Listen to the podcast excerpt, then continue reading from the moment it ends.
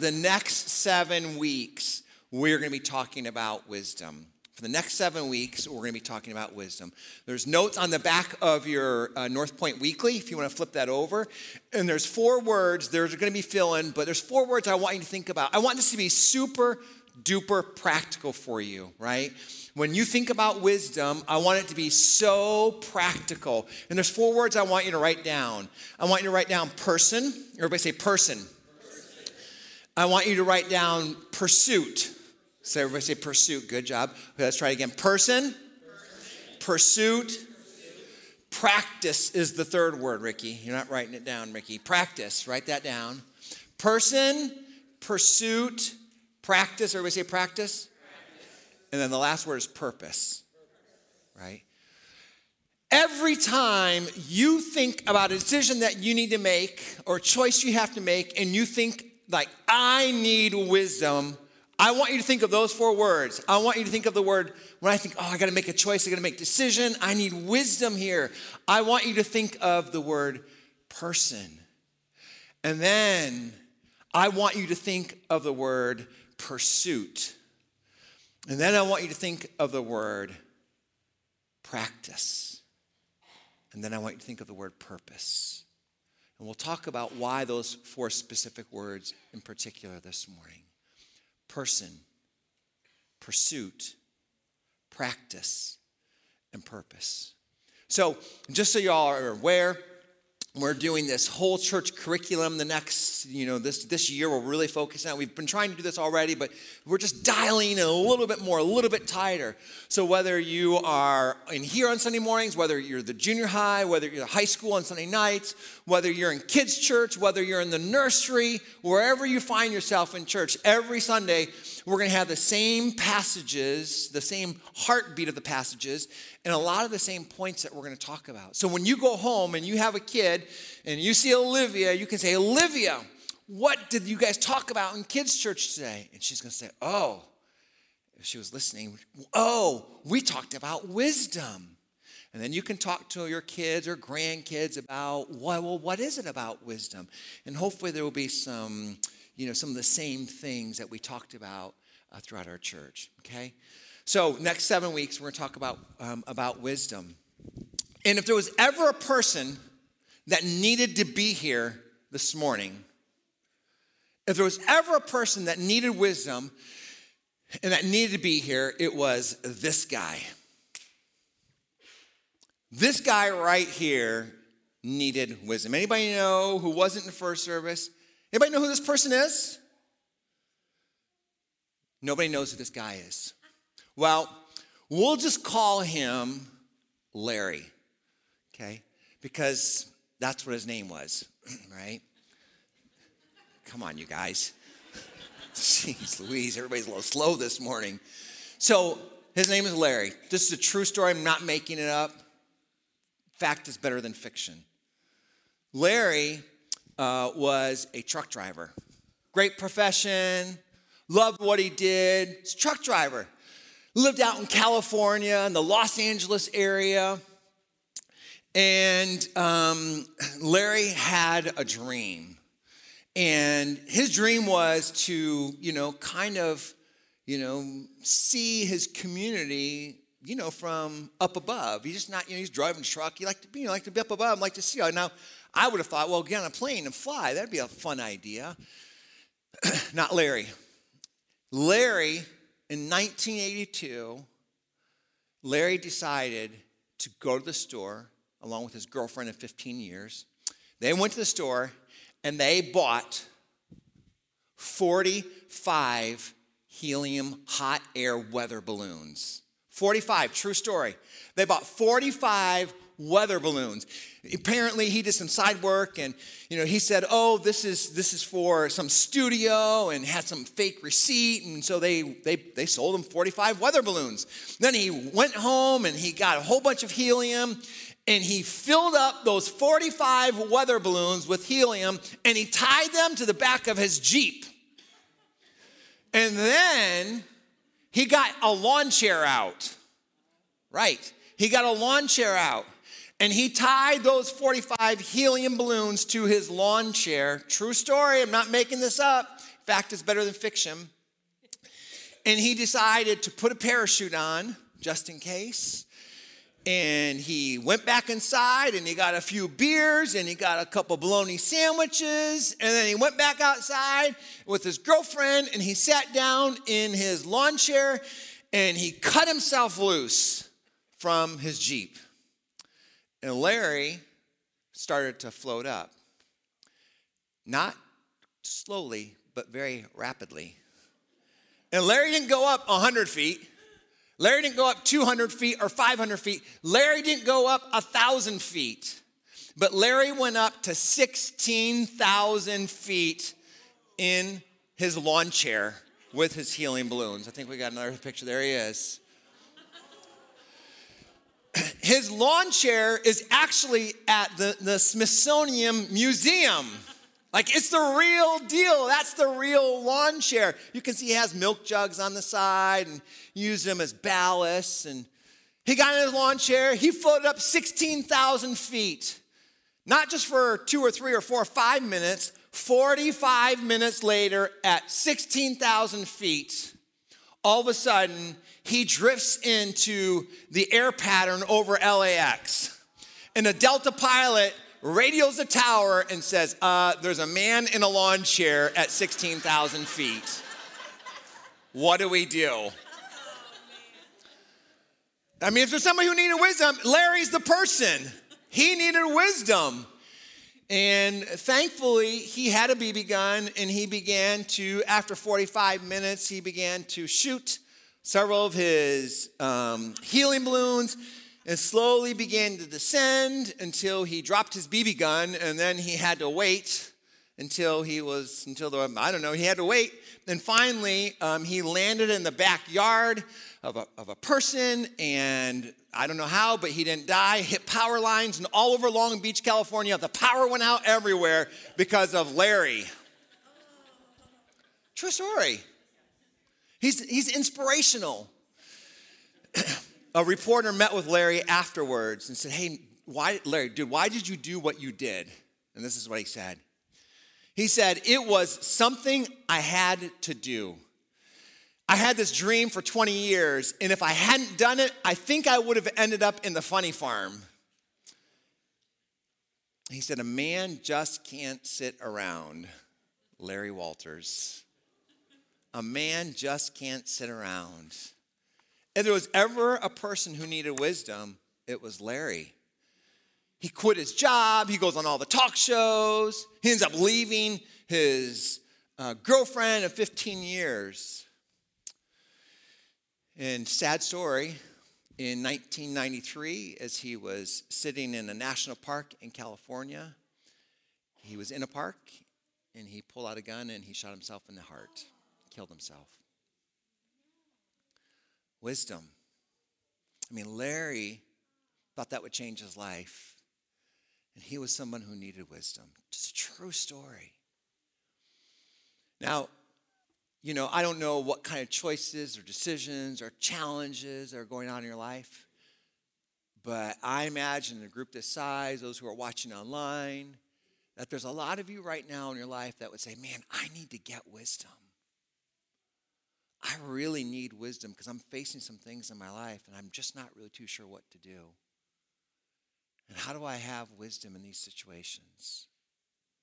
And so as you're thinking about this morning, I want you to think about the person, and I want you to think about pursuit and practice and purpose. There's several passages of scriptures that we're going to go to this morning and kind of, you know, work through to help us kind of fit those words in and, you know, apply them to our lives about wisdom. You know, wisdom can feel so mystical, right? And it's not meant to be mystical at all. It's not meant to be like that at all. It's meant to be very knowable and understandable how to have wisdom, what it means to have wisdom.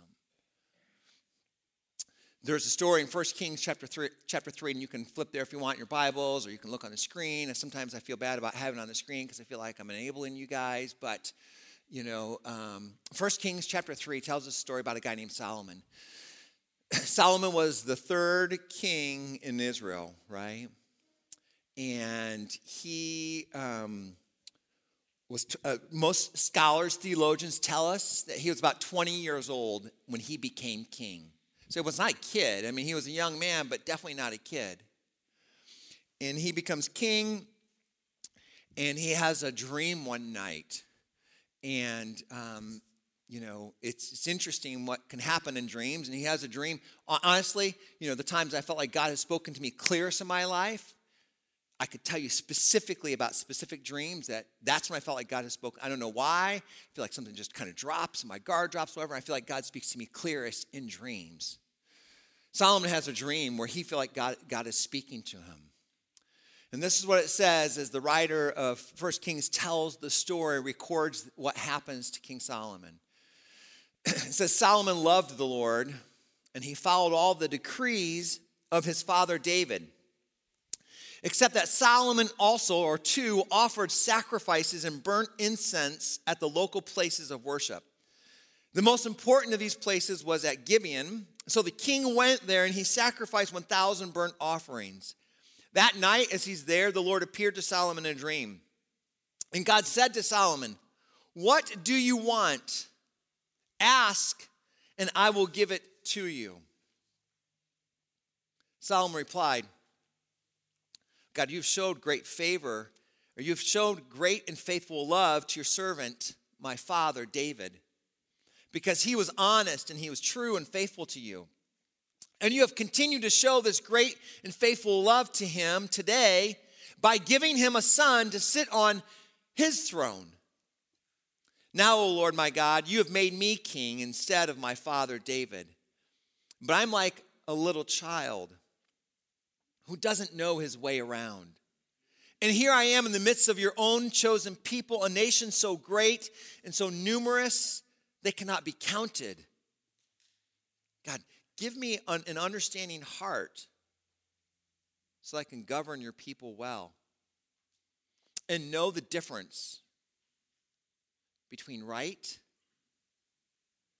and wrong. God, give me an understanding heart so I can govern your people well, and I can know the difference between right and wrong. For who by himself is able to govern this great people of yours?" The Lord was pleased that Solomon had asked for wisdom. So God replied, "Because you have asked for wisdom in governing my people with justice and have not asked for a long life or wealth or the death of your enemies, I will give you what you asked for.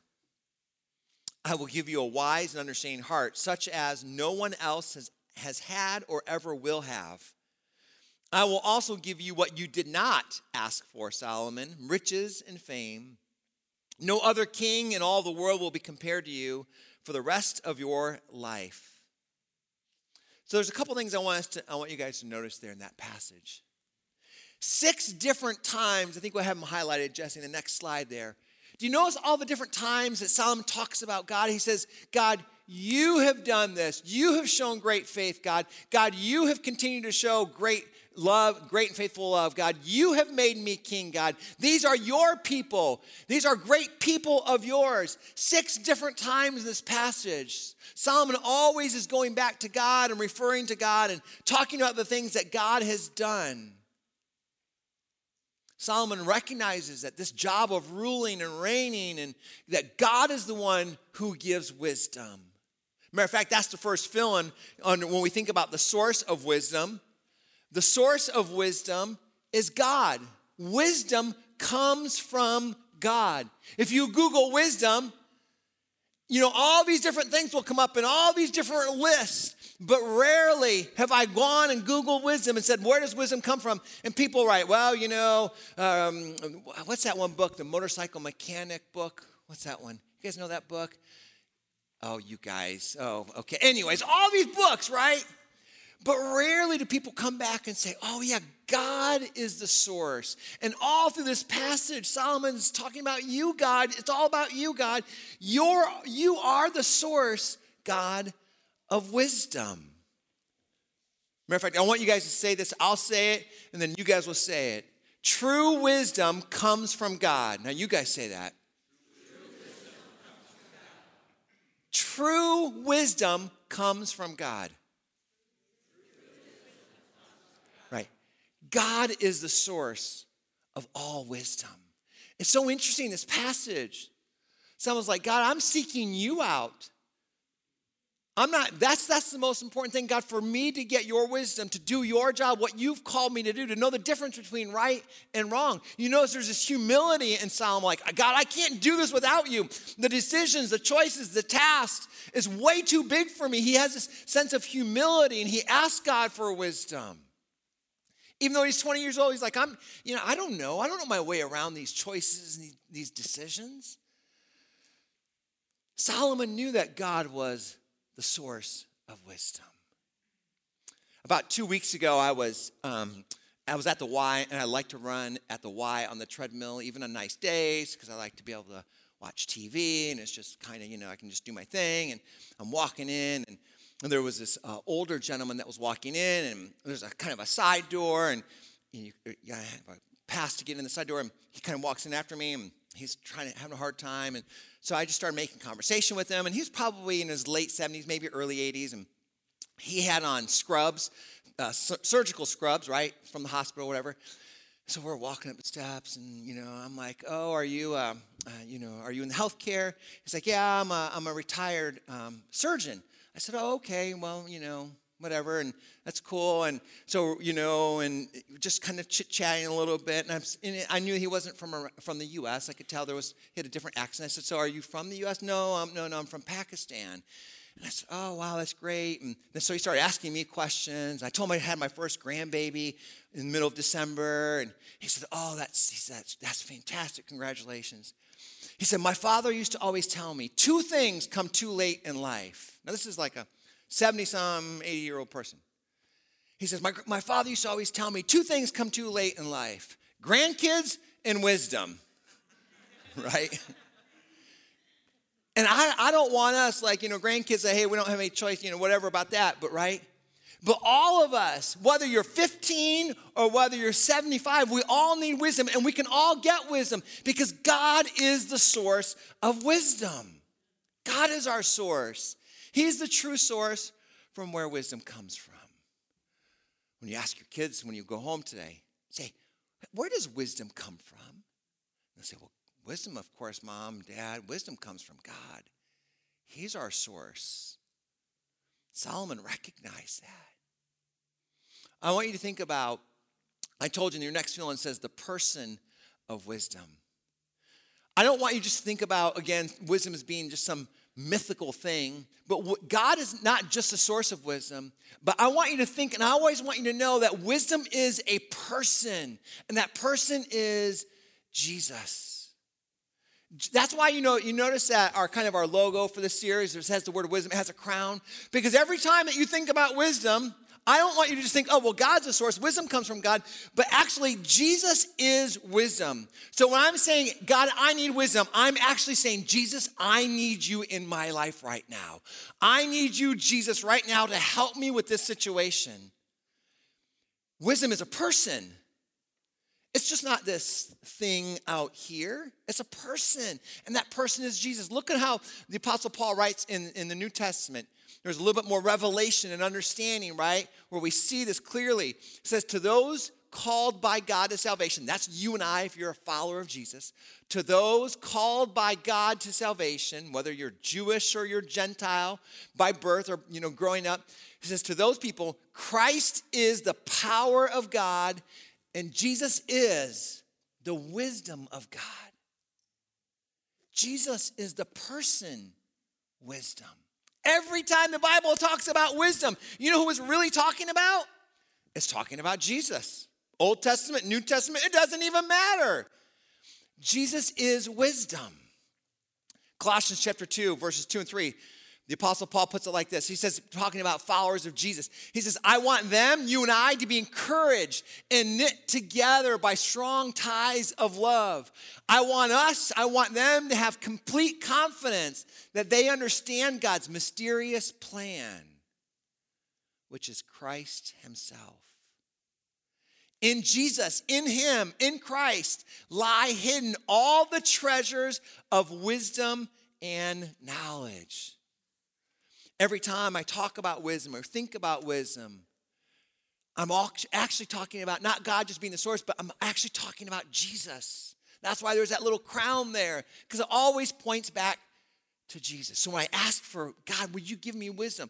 I'm actually saying, Jesus, would you come in and would you guide my life and reveal your plans and your purposes, your intentions to me? There's several different translations of Colossians chapter 2, but I realize it's too small to read. It's really good. You guys go home and you can read it later on yourself. Just go look at different translations for Colossians 2:2-3. It's really good. I wrote in my notes mystical, the word mystical. So often we think of wisdom as being this, again, this ethereal, this really mystical thing. If you look up the definition of mystical, it means this: having a spiritual meaning or a reality that is neither apparent to the senses, nor obvious to the intelligence. Like, that's not what wisdom is. Not supposed to be not obvious. God wants to make his wisdom known to you through Jesus Christ, and it's not supposed to be mystical, right? Where it's not apparent to your senses. God wants to make wisdom where it's very obvious to you. Now, this is for free. I didn't tell first service this, but you can write, sometimes we talk about, well, how do I hear God? Is he speaking wisdom to me? Write in your notes. I know I'm giving you a lot to write, but write 5, the number 5, write 5 CS, comma, S's. So 5 CS's, right? Because it's supposed to be really obvious when God gives me wisdom. And oftentimes, I tell you guys this all the time. You guys should know this, right? When God speaks to me, sometimes he speaks to me through commanding scripture. That's a CS, commanding scripture. Sometimes God speaks to me through a compelling spirit. It's like I have this my knower on the inside knows that God is speaking to me, leading me, guiding me, but doesn't compete with commanding scripture, right? Sometimes he speaks to me through the counsel of the saints, through other brothers and sisters, right? People who are mature in Christ, right? Sometimes there are even kids that God will speak to because they hear from God. Sometimes he speaks to me through common sense. That's another C, like, duh, like, right? This is super obvious what, right and wrong here. Sometimes God speaks to me through what we like to call circumstantial signs, right? Some people call it coincidence, but a coincidence is just simply God trying to get your attention. There's nothing mystical about wisdom. God is a source. Jesus is the person. Wisdom is a person, Jesus. I think the next slide, I want you guys to say this with me too. This is a fill-in. Wisdom is not about what you know, but who you know. Someone say amen. I mean, come on, guys. Wisdom is not just information. It's not about information. It's about a person. That's what wisdom is about. Wisdom is not about what you know, but who you know. Wisdom is a person, Jesus. The next fill-in is the pursuit of wisdom. Proverbs chapter 2, verse 1-6. The writer of Proverbs, again, Solomon wrote most of the Proverbs, but not all of them, but most of them. And he's going to talk about pursuing Jesus. He's going to talk about pursuing wisdom. God is the source. Right? And listen to what he says about pursuing wisdom. Because wisdom just doesn't happen by osmosis. It just doesn't fall in your lap. The writer says, my child, listen to what I say and treasure my commands. Right? There's this aspect of, being patient, coming to God, asking God, listening to God, knowing what he says, treasuring it, like, this is important. He says, tune your ears to wisdom. Who's that? Jesus. Concentrate on understanding. Cry out for insight. Ask for understanding. Search for them as you would for silver. Seek them. You see this pursuit that we have going on. And a lot of us, we're just not really pursuing wisdom. We're not pursuing Jesus with this situation in front of us. When you do that, there's this cause and effect. It says, then, when you cry out, when you search, when you ask, when you listen, when you tune your ears, right? Then you will understand what it means to fear the Lord. And you will gain knowledge of God. Like, whoa, that's really big. When I do this, when I pursue wisdom, Scripture says that I'm going to gain a knowledge of God and I'll understand what it means to fear the Lord. Now, that word fear of the Lord, So there's a healthy fear and there's an unhealthy fear. Unhealthy fear is the Greek word phobos, which we get the word what? Phobia, right? And that, you know, phobia is when there's a unhealthy preoccupation or an exaggeration of reality with how you feel about reality, about the situation, right? And one guy we were actually doing in one of my groups that I do, and we were studying this week, and it just so happened, coincidence, right, that we were actually in Proverbs this week, and this guy named Nicky kind of talked about fear, and this unhealthy fear, and he said, unhealthy fear, phobia, is false evidence appearing real, right? False evidence, like I'm not gonna lie, I'm petrified. I have a phobia of spiders, like it's gross, right? Right, you guys know what I mean. I don't care how small it is. I mean, I'll take my shoe off. My daughter's even worse. Like, it's like, I think people are dying when she sees a spider, but you know, it's just like, I take my shoe off, I'll just beat that thing until it's just, I think I'm gonna die too, right? But that's not, okay, that's not the kind of fear the Bible's talking about. Solomon says, when you pursue Jesus, not only is God going to reveal himself to you, but he's going to reveal what it means to have a fear of the Lord. A fear of the Lord. I think we've got the, I think we've got it on the screen. I put on there the pursuit of wisdom, fear of the Lord. We have it, there it is, yep. You can write this down, this is the fill-in. Fear of the Lord is the healthy respect or honor or reverence. Right? Fear of the Lord is a healthy respect for God's definition of good and evil. Learning those boundary lines and not crossing them. Like, oh, you have a fear of the Lord? Are you afraid of God? No. I have an awe or honor or respect for God's definition of this is good and this is not good. This is what's best for me. This is not what's best for me.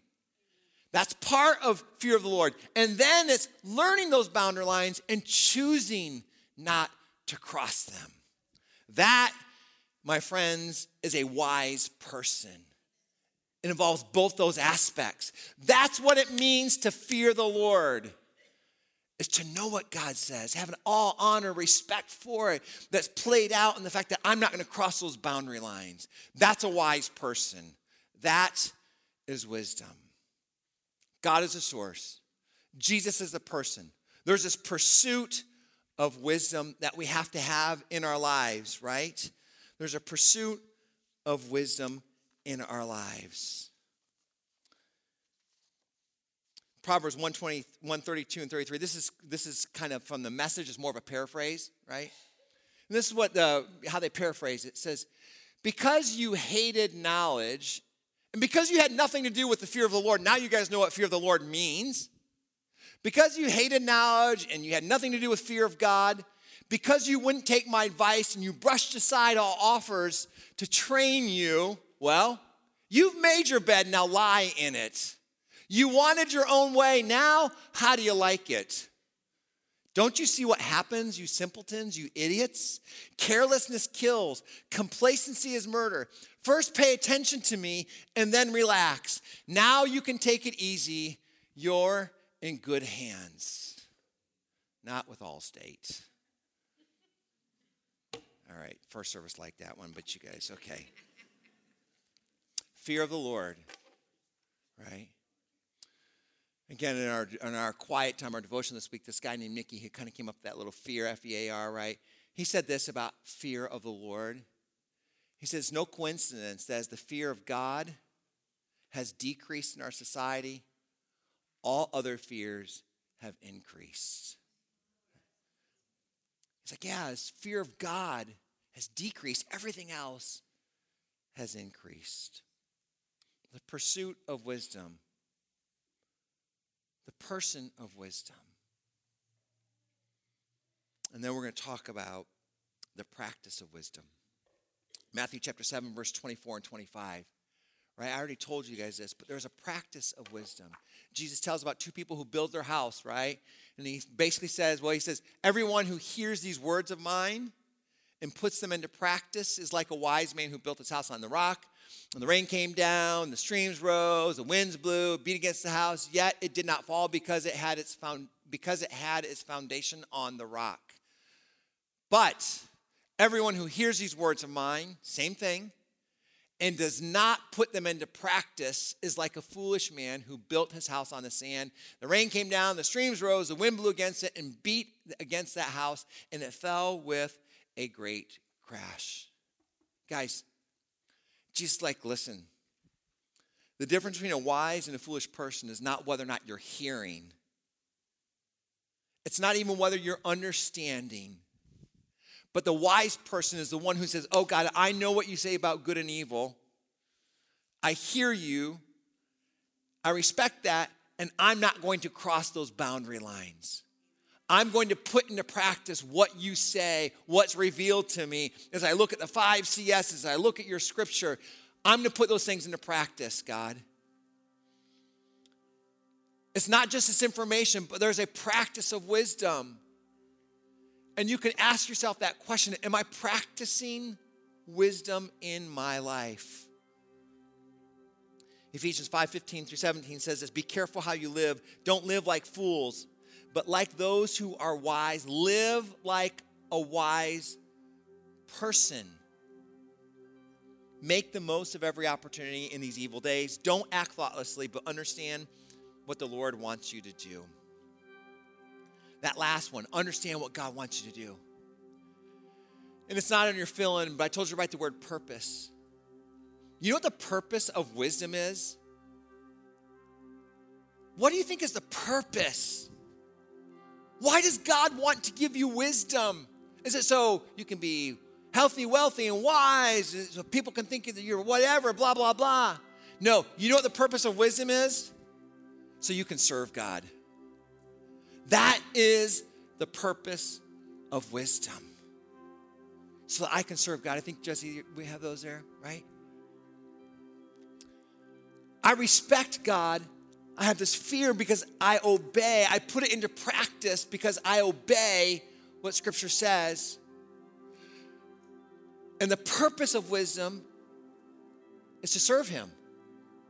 So the decision, the choice that you have to make, the challenge that you have to make right now, you have to say, Jesus, you are the person of wisdom. God, you are the source of wisdom. I'm pursuing you, Jesus, in this situation. And the reason I'm pursuing you is because I want to serve you. What do I do? God promises He'll speak to you. He promises. If you will ask, He'll give you wisdom. Isn't that incredible? That last fill-in.